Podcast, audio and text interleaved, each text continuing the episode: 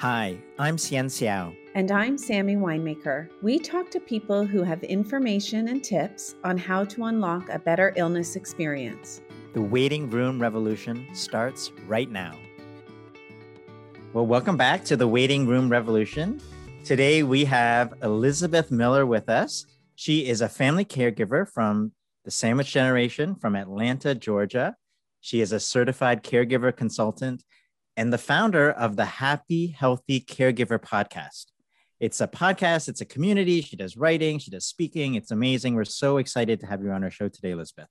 Thank you, Hsien and Sammy. I'm delighted to be here. Welcome. I feel like we should start at the beginning. Before you became a podcast host and a caregiver coach, you have a caregiving story. So I'd love to know a little bit more about that. Well, like a lot of family caregivers, I was volunteered or uh, or just kind of fell into a mudslide of it. You know, for some people, I think it's a crisis that happens overnight. For me, I saw it coming. You know, I saw it for years coming with my aging parents uh, and my mother-in-law. So my husband and I had back in 2014, we found that we were caring for our aging parents who had chronic uh, and terminal illnesses and our kids who were in middle school and approaching high school years at that time. And we both had full time. We were at the height of our career and we're overwhelmed and we were losing our minds, frankly. And I, my general demeanor is to be a positive, uplifting person. And I could just kind of feel that that was uh, no longer the situation. And i was desperate for figuring something out and figuring out resources and things that would that were going to help. Uh, at the live outside of atlanta uh, with my husband and my two kids and my parents were retired trying to live their best life in florida. It had a beautiful place on the beach but because health or chronic health conditions uh, they affectionately call them a cocktail of different things. You know my both of them were morbidly obese uh, diabetic, had sleep apnea. My mom had COPD. My dad had psoriasis. My mom had depression, uh, hypothyroidism, so many different things. I'm sure I'm hearing loss. Uh, and so that's why a cocktail of different things. And then my mother in law was here locally with us. And she was in her fourth year of lung cancer at that time. And my, my husband's parents were divorced he was the only one living, you know, nearby her. So the primary care responsibilities fell on him. Wow, Elizabeth, you were caregiving for a lot of people. My folks living six hours away, they made it very clear that, you know, we have six kids and we expect you to help us and you will come when when being asked uh, although we had tried many times to convince them or intervene or shed tears and and and see if they would move closer to family. Uh, they did not. And so it was it was a lot. At first it was just going back and forth. And then long story short dad was actually the stronger of the two in my family of my parents. And i think what you see sometimes in older couples is that the one that is stronger burns out and um, it was kind of surprised us all, frankly, that he passed away first in the summer of 2014. Within a month's time, he spent his last last week on hospice. He had got sepsis, and all of his organs were not cooperating. Uh, and then we were forced with really making tough decisions about what to do with mom. And so we brought my mom. I also have a brother that's developmentally disabled. Um, they both came to the Atlanta area because there three of us lived in, in Atlanta, two brothers of mine and myself but being the female and a strong-willed female at that, I I took on the primary care responsibilities uh, for a while until it transitioned to my sister. And mom had lots of bonus years due to my the, to the great care I think that our family had given her over the years. And uh, but sadly, she passed away last last September. So mm-hmm. and Jason's mom, my husband's mom, had passed away back in 20 in, in December. So we had both lost a parent our kids a grandparent in that year. Very long-winded, sorry, but that's that's the nutshell, the best I can say.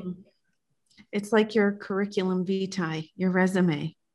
Well, it's funny. I interviewed somebody from my podcast, and she called it uh, "get she that she got her master's in caregiving," yeah. and that really describes it well. I think is mm-hmm. that we have this education that we didn't know we needed but we do need we all need it frankly mm-hmm.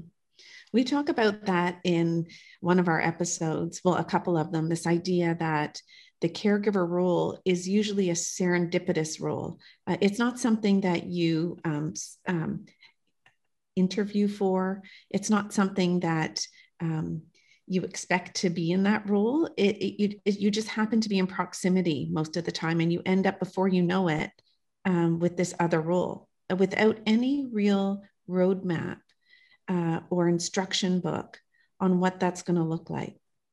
I wish there was one. You know, as that the other day how when i had my kids i was would just savor the book what to expect when you're expecting and, and turn to my husband and be like did you know the baby's the size of a walnut right now or apricot or something and you kind of just know what's coming and wouldn't that be awesome to have this guide of, of, of what's coming so that you could just wrap your head around it and and completely prepare for it um, and I think our healthcare system, frankly, can help with this. I think that, you know, if I were to ma- wave a magic wand, what I would want to see happen is they know that we're family care before we actually know that we're family caregivers. And so it's clear I'm the person, you know, taking the notes by the bedside of their in their when they're hospitalized. I'm the person that's wheeling them in and, you know, asking all the questions what what if someone just had said you know did you know that you are called a family caregiver? You're probably losing your mind. Uh, here are some resources and some things that would help. I, I feel like we can do better there. I know that you know i was getting tons of information from the healthcare community about how i could take better care of my loved ones. You know here's how you mm-hmm. do wound care and here's how you manage diabetes. Uh, but nobody had ever said to me like you you're losing it and here's here's some help for you Elizabeth, it's so crazy that you just brought up that book, What to Expect When You're Expecting, because mm-hmm. when Hsien and I first started um, collating all the intel and the information that we had, we had every intention of doing a book, What to Expect When You're Dying, until few people, like my sister, said, Who would ever pick up a book like that. And it was it was going to be intended for caregivers and uh, patients and families to look at the last year of their life just like the nine months of pregnancy. Um, but we didn't think it would be marketable because we live in such a death denying um, society and healthcare culture.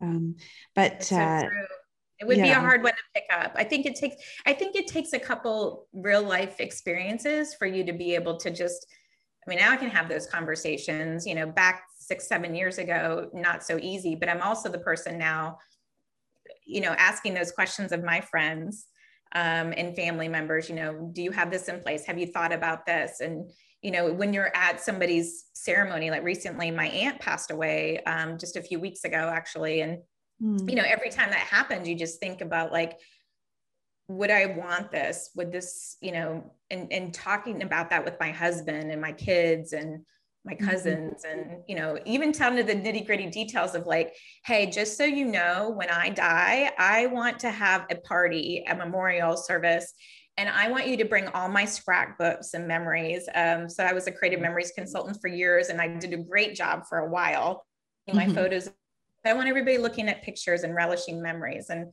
my husband will say, Oh, no, I'm not bringing all those albums. I said, You have to. I've told everybody, I've told everybody that you got to bring them. I wanted to go back. You mentioned that your dad, in his last few weeks, got palliative care. What was that experience like? It first got approached to me. I had never heard of palliative care. Um, you know, back in 2014, and it came out of a discussion because my dad was intubated he got sepsis. I said his organs were not all cooperating with each other.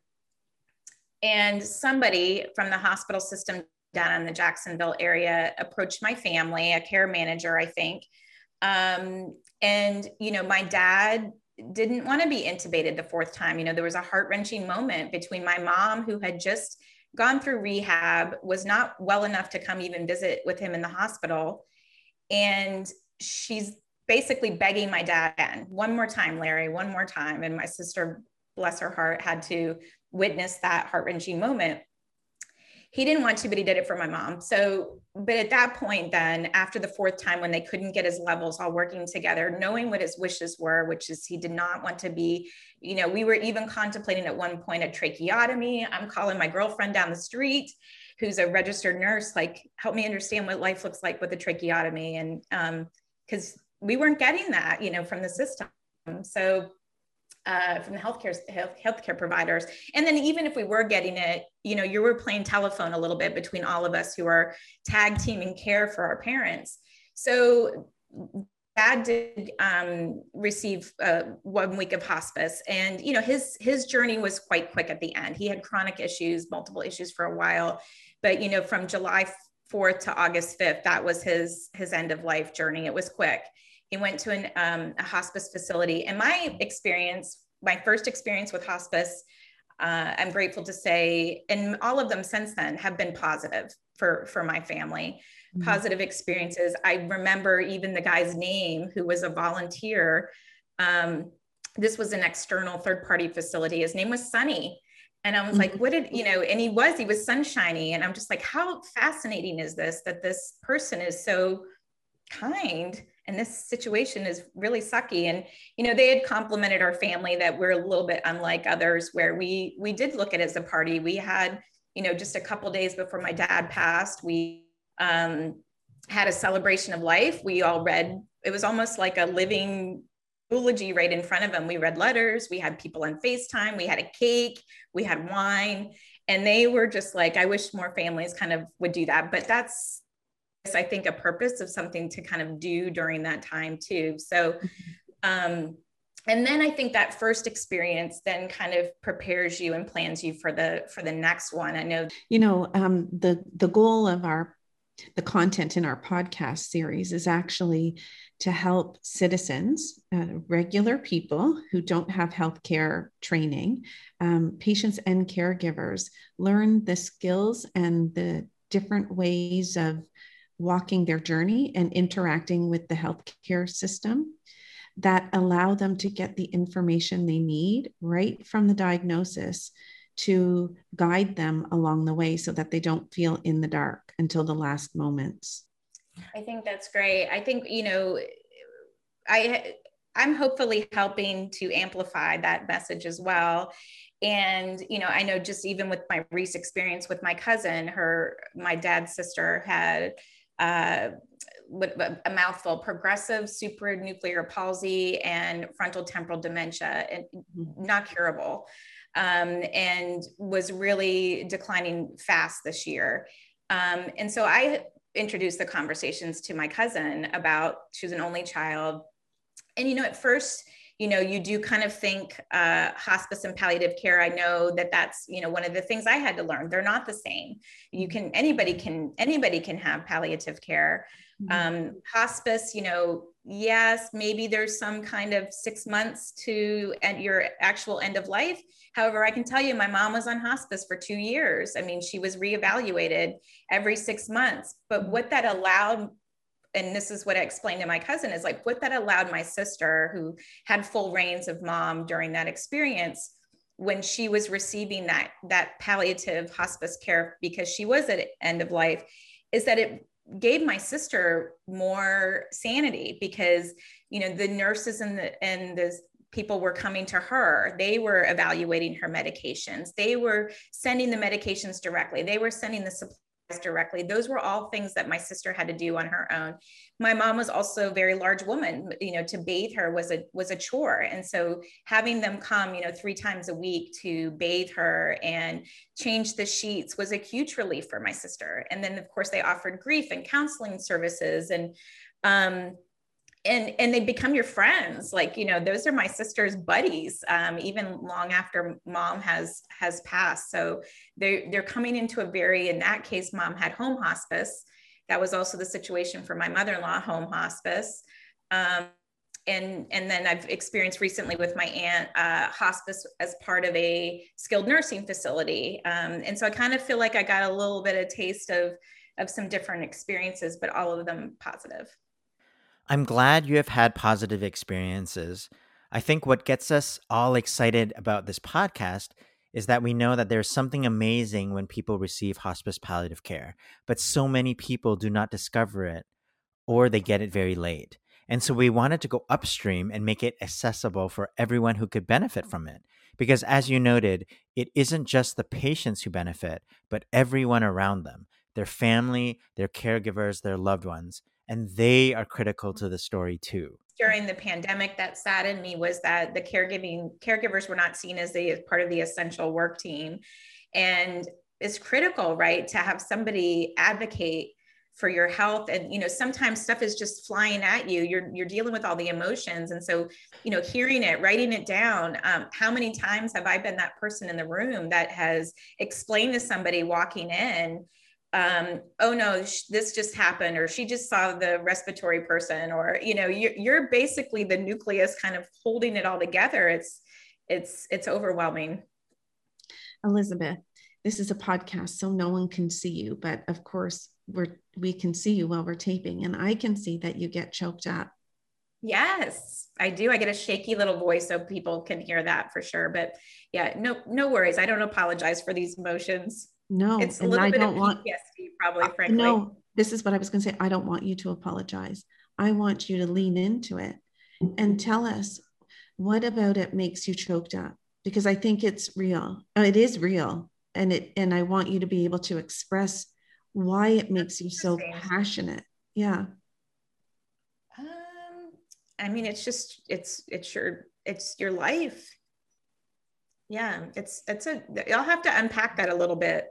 But I do think that, you know, for me, you know, for a while I just thought that I'm talking, I'm just sharing stories. But to your point, it is a form of advocacy to, you know, really spotlight those different circumstances and, and amplify them um, because I think that there's just a discon- a huge disconnect. What makes you all passionate about it? Um, anger and frustration. Um, to be perfectly honest with you, it's so angry and frustrated that I don't think I can shed a tear. oh geez, I'll cry for you too. I'm an empathetic crier, so yeah, yeah. good, good. Um, yeah, both Sienna and I have been exposed to so many stories that have gone wrong. Mm-hmm. And the hardest part about it is that the patients and the caregivers don't even know how wrong their stories really are. Um, because they don't know that this could have been so much better had things upstream been different for them, had people offered them information, had the healthcare system invited them to know more about not just the nitty gritty day to day treatments and blood work and investigations, but the bird's eye view of their illness. Like I said, that, you know, these illnesses have certain patterns to them, and we keep that from people because we think it's mm-hmm. going to make them depressed. I shouldn't tell a caregiver and a patient that COPD is progressive and that you're going to run into these exacerbations. You might even end up in the ICU and you'll probably bounce back, but you won't be the same as when you went in. And these exacerbations will come closer and closer and closer, and we can't get rid of them. It's not mm-hmm. cured. And so X, Y, and Z. I mean, we we just say you have COPD and it's chronic. And here are your medications. And let's take your your lung function tests you know at intervals and i'll give you the value. Your lungs are at 40% okay thanks for telling me my lungs are at 40% but a lot of what's missing is the meaning around um, the bits and pieces of information that do get shared with patients and families.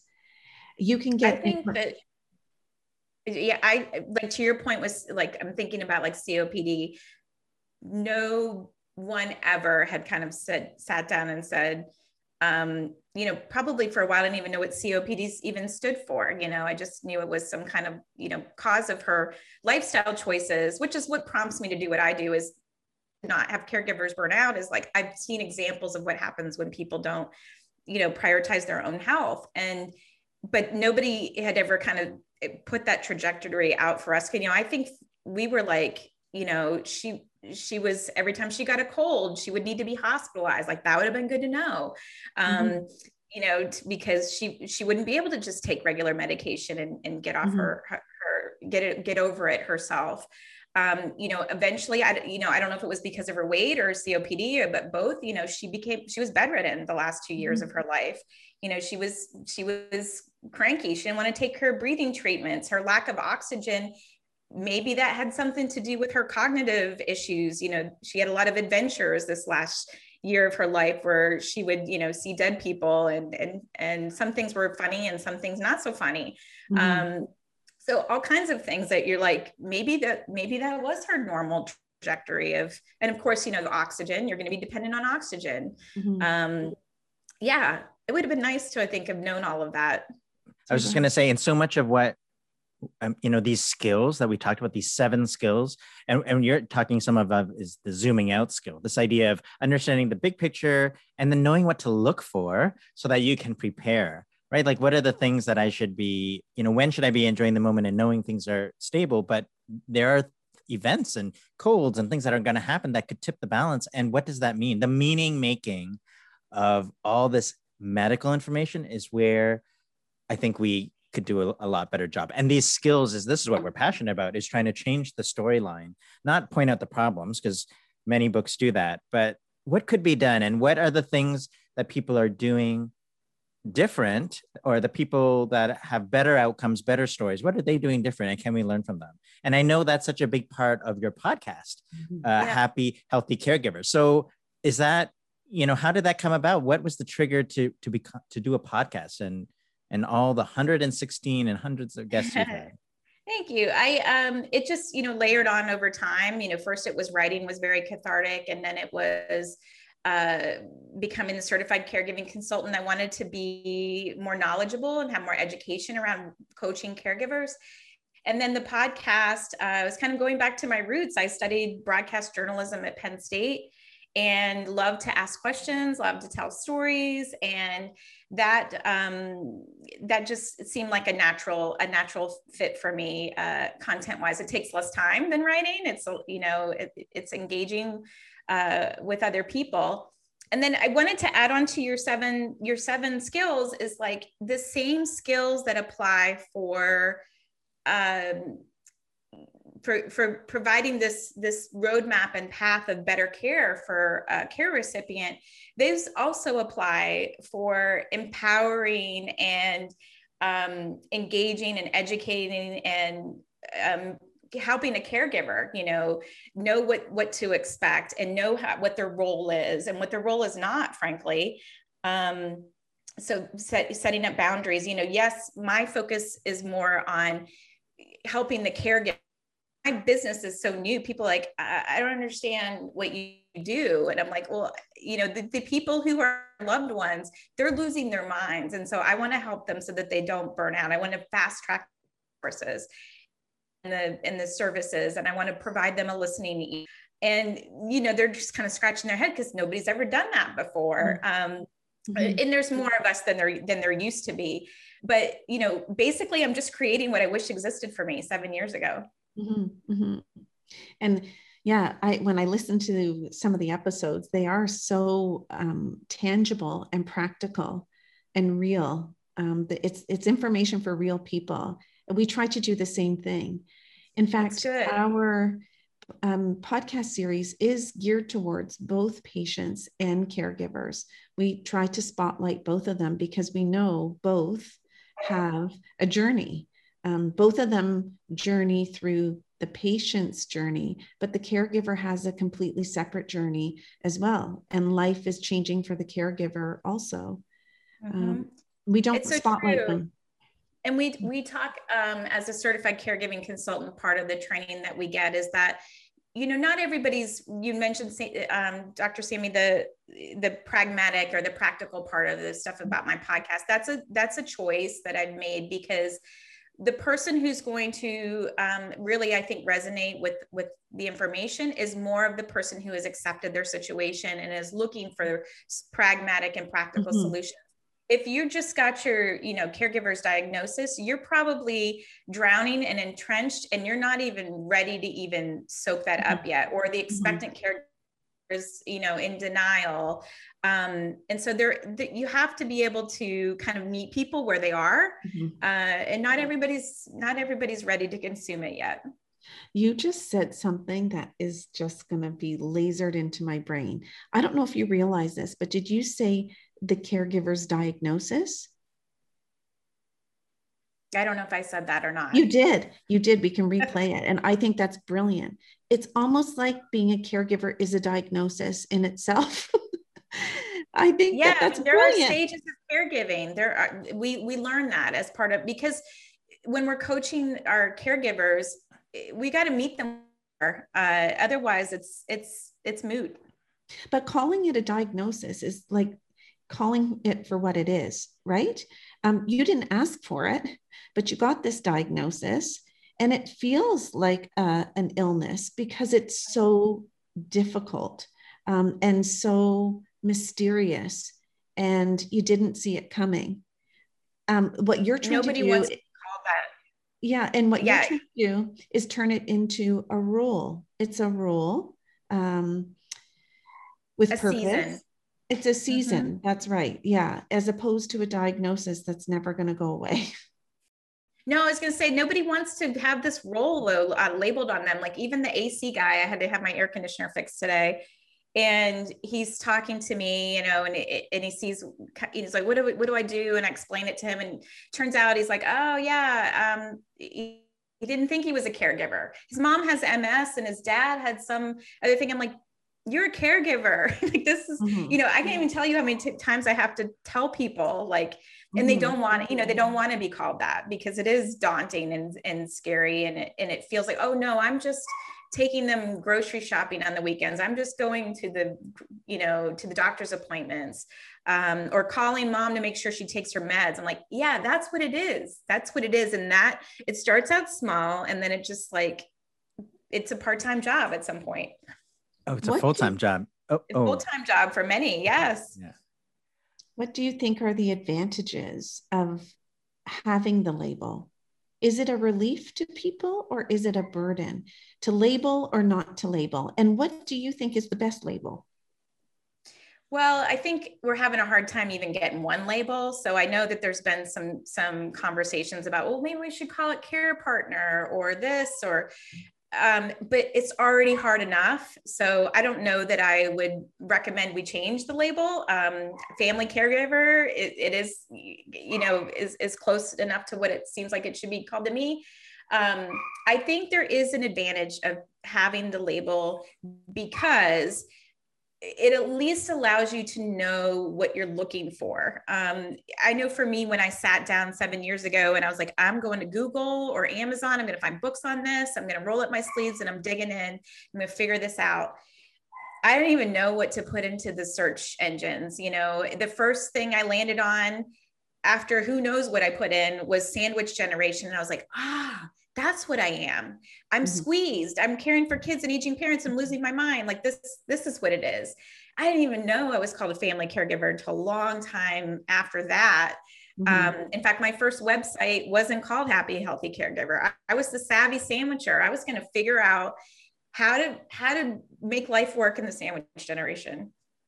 I loved your analogy in one of your um, earlier podcasts about as a caregiver in the sandwich situ- uh, generation you're the sandwich and you know things can fall out of your sandwich that you really want in there like your coveted pickle or your mm-hmm. special sauce that these are all parts of you that um, you know that you have to make space in your sandwich to be in this position right and you have to do it with purpose and without guilt it's a hard thing. It's easier to say than than to put it in practice. I I think you know when I describe how it how it felt to be squeezed um, is to me the closest analogy I could come up with was it's like feeding a nest of a hungry bird, like being a mother robin. And you've got this nest, and your nest represents your career, your your marital relationship, your kids, your your loved one, your health, your sanity you know um, all of that. And there's these screeching birds and you are just one person going to get this worm and you're coming back and it's like you've got this whole decision tree of like who who gets what? How much is going to you know and and really it's it's exhausting you know nobody's ever satiated and you just go to bed completely spent. But at least like you know kind of the goal for me at some point the mindset switch i had to have was like if you look in the mirror and you can say to yourself i i gave it my all today you know that's as, as good as anybody can ask mm-hmm. Hmm.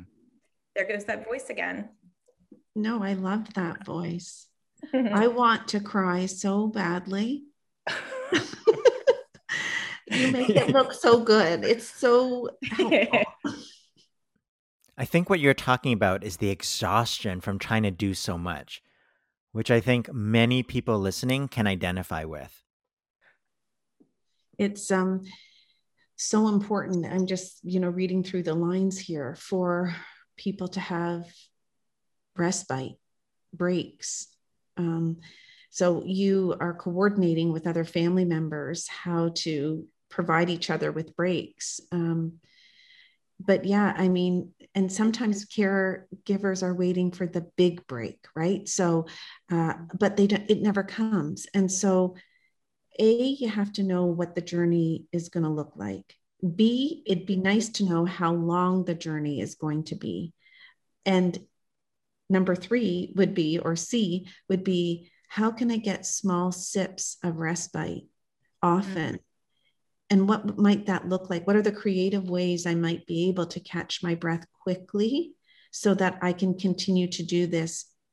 For example, with the illness we said before, for another five years or yeah. another, you know, and and how do you learn as a caregiver to lean in when you're needed and back out and take care of yourself when you're not needed and do this dance. You really can only do that if you have a clear idea of what's normal, what's expected, what's around the corner. When can I plan to back off? When do I need to come in? And what are the triggers for that? We just let people flail. Yeah, I I mean I'm hopefully that happy healthy caregiver can help with the whole um, that part of it of the daily little bits in in in the nooks and crannies of your day because one of the things i say often is that if you're waiting for the girls night out the weekend away they are they are too far and few between. And so you do have to you do have to give yourself permission number one or allow me to give you permission if you need it. Mm-hmm. and um, and let you know what it looks like if you don't do it because i've seen the examples in my own family with these three people with their lifestyle choices. And so mm-hmm. that's not what i'm doing. And i don't want other people to do that. And so and i think self-care for for caregivers looks different. It's it's not about those things. And it's also not just i think we think about the physical self-care of you know mm-hmm. sleep and and drinking water and and eating the right foods and and those things are great the physical self-care but it's also about the emotional self-care the spiritual the mental and even the practical pragmatic i mean there is some sanity just with having a list of what all the prescriptions are that your loved one takes or knowing that your your poa is in a certain drawer um, that's self-care to me. And so how to how to take that and just make it infuse some of that into each day is critical. That is how, how you survive the journey. Because self-care to me is a synonym of energy it's mm-hmm. like how am i going to how am i going to res- either preserve or gain more energy so mm-hmm. that i mm-hmm. can show up as the person i want to be mm-hmm. mm-hmm. it's like gas in the car yeah gas in the car mm-hmm. and your car doesn't run forever no you got to take care of it you got to change the tires there's a lot you got to do with a car Mm-hmm. There's a lot. My husband has to do the car because that was one of the things with the family responsibilities we had divvied up. That's a part of self care. It's like, hey, you mm-hmm. own this, this, and this, and I'm going to own this, this, and this, and just knowing that that's not in my brain space. That's self care. Mm-hmm. Elizabeth, you've been doing your podcast for a few years. You've talked to lots of guests, and you've seen what it's been like to be a caregiver, and know what it feels like to be under recognized and underappreciated. So I'm wondering from where you sit, what is it going to take to make a difference and see this culture shift? I mean, That's I think some of the things that I see that are helping are, uh, and that I want to see more of is I want to see those conversations happen in the healthcare system with, you know, telling people they're a caregiver, giving them resources, you know, here, this could help you. Um, and I want to see more celebrities. And I think we're seeing that, you know, because people read and people look at what celebrities are doing. And so I love, you know, the, like the episode I did with I love that Rob Lowe shares his caregiving story and Dwayne the Rock Johnson and whoever else. And it's like, I love those celebrities even more when I learned that they're caregivers. Um, mm-hmm and so i think that gets people listening it's like it's it knows no boundaries you know no socioeconomic class no race mm-hmm. anything mm-hmm. we're all gonna we're all gonna have this impacted i think employers i think you know one of the silver linings hopefully of of the pandemic is that we are more stressed out as caregivers than ever because we've been managing virtual work and and our kids education and, and handling barking dogs and extra meals and and all of those things. And so um, they're they're tuning into we need more flexible work options. We we can work you know remotely and it and it can work. Um, and we and there there's an impact to their productivity. And so i think they're starting to tune into those things. Um, and then we just need more education. And i think we do that through you know different employ, employer corporations you know with their through their employee business resource groups you know educating people about caregiving and aging and and what's available um, i think you know women's conferences because whether we like it or not you know over 60% of the caregivers are are women and and more caregiver appreciation events you know things mm-hmm. like that i think all, i think it's not just one thing i think mm-hmm. it's going to take a lot of a lot a lot of things in order to kind of get that big boulder moving mm-hmm. And I think it has to be grassroots. It has to be bottom and top, right? I think it has to be bottom and top. I think it also we're going to need we're going to need some some savvy technology in mm-hmm. some ways in order for it to scale mm-hmm. because mm-hmm. it's big. It's a big problem. You know, we, we're we're aging. Um, we're not having as many and many um, large families in order to take care of our aging. We've got a mm-hmm. dwindling professional workforce. Um, it, it's a it's a big deal. It's a big I deal. I think you're right, though. I think we need some famous spokespeople. I mean, they get on um, advocacy roads for lots of different things, but yeah, we need some. We need a crew of things yeah. Yeah. I mean, there's Seth Rogen and his wife. They do the um, HFC or for dementia, and Lisa with her dementia. But, but hey, we need a lot more. And maybe yeah. you know the younger millennial young carers. I mean, that's a growing yeah. population. Um, let's teach it. Could this be a skill we teach in school? Well, how mm-hmm. crazy would that be? You know, mm-hmm. so mm-hmm. it's true because you know people get. Um, premarital courses and we get uh, we know how to make scrambled eggs. Yeah we get home economics we get um, career training you know we get you know civics and politics training but but people don't get trained for the one role that we know everyone is going to have one day. Yeah for sure. I i know in your podcast you have a lot of quotes. Um and I don't do. Do you have any sort of favorite quotes that you sort of cling to a lot? Um, I, I don't I know. I have a lot. I do. One that I that I think early on, uh, a couple a couple that really helped me is like I love seize the day before it's you. That's kind of one of the little mantras, um, and that just reminds me that I need to take time for myself in the morning before the day just derails um, nobody's nobody's asking me you know, or no, I wouldn't say nobody, fewer people are demanding your attention earlier in the morning. Um, so that's always been, good. And then I think you can have it all, just not all at once. And I believe that's an Oprah quote because that just was a reminder to me is like, again, this is a season of your life. This isn't a defining you for forever. Um, and frankly, all of this um, craziness with the caregiving, I wouldn't trade it for the world because how cool is it that I get to meet people like y'all and I get to meet some real like caregivers are the best people ever. So mm-hmm. true.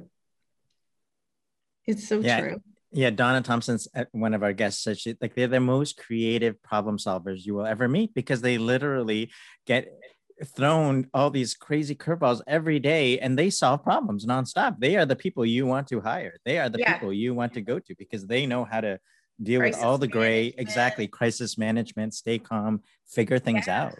I know a That's lot of people worry about that. You know, they they put their job on hold or they leave it altogether, and then they have this caregiving break. And I was just uh, coaching someone recently. She said, you know, I don't know how I'm going to explain this.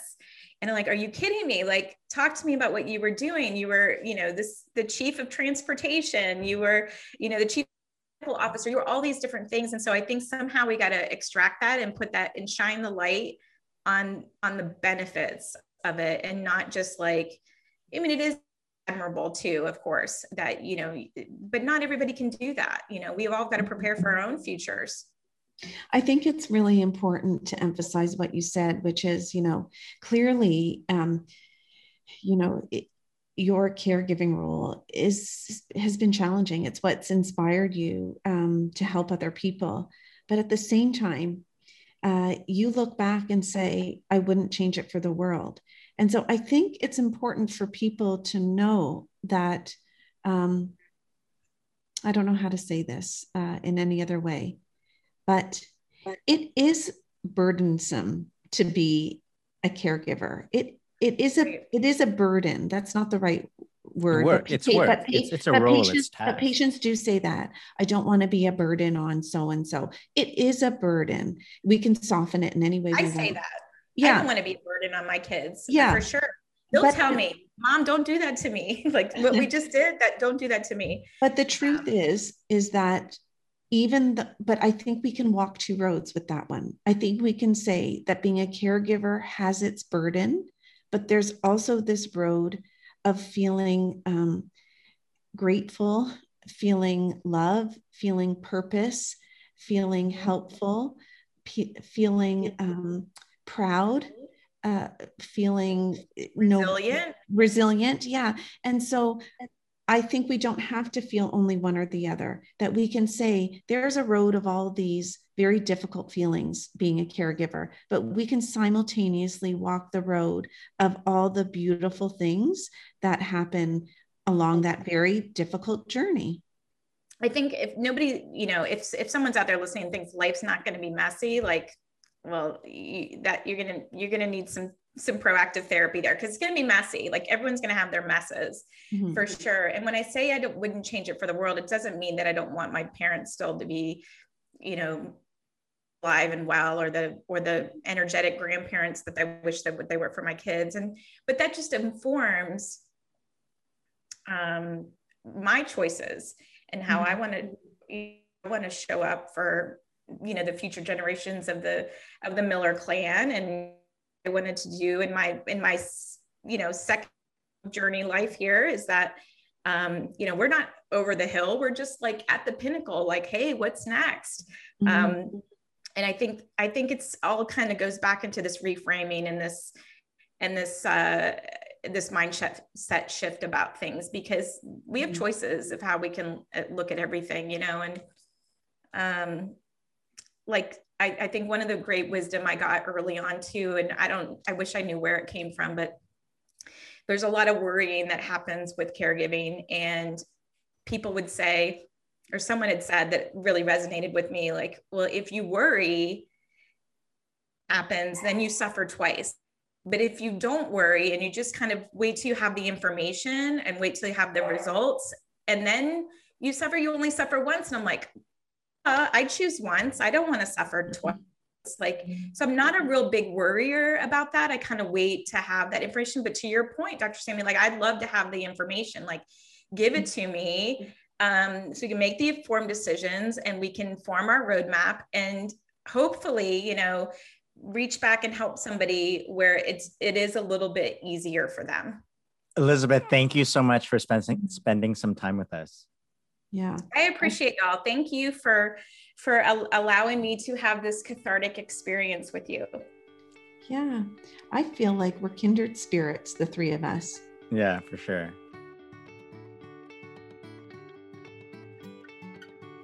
Please visit our website, waitingroomrevolution.com, to listen to our first season about the seven keys and to learn more. The podcast is produced and edited by me and Kayla McMillan. Our theme music is Maypole by Ketsa. Please rate, review, and subscribe to our podcast. and help us get the word out.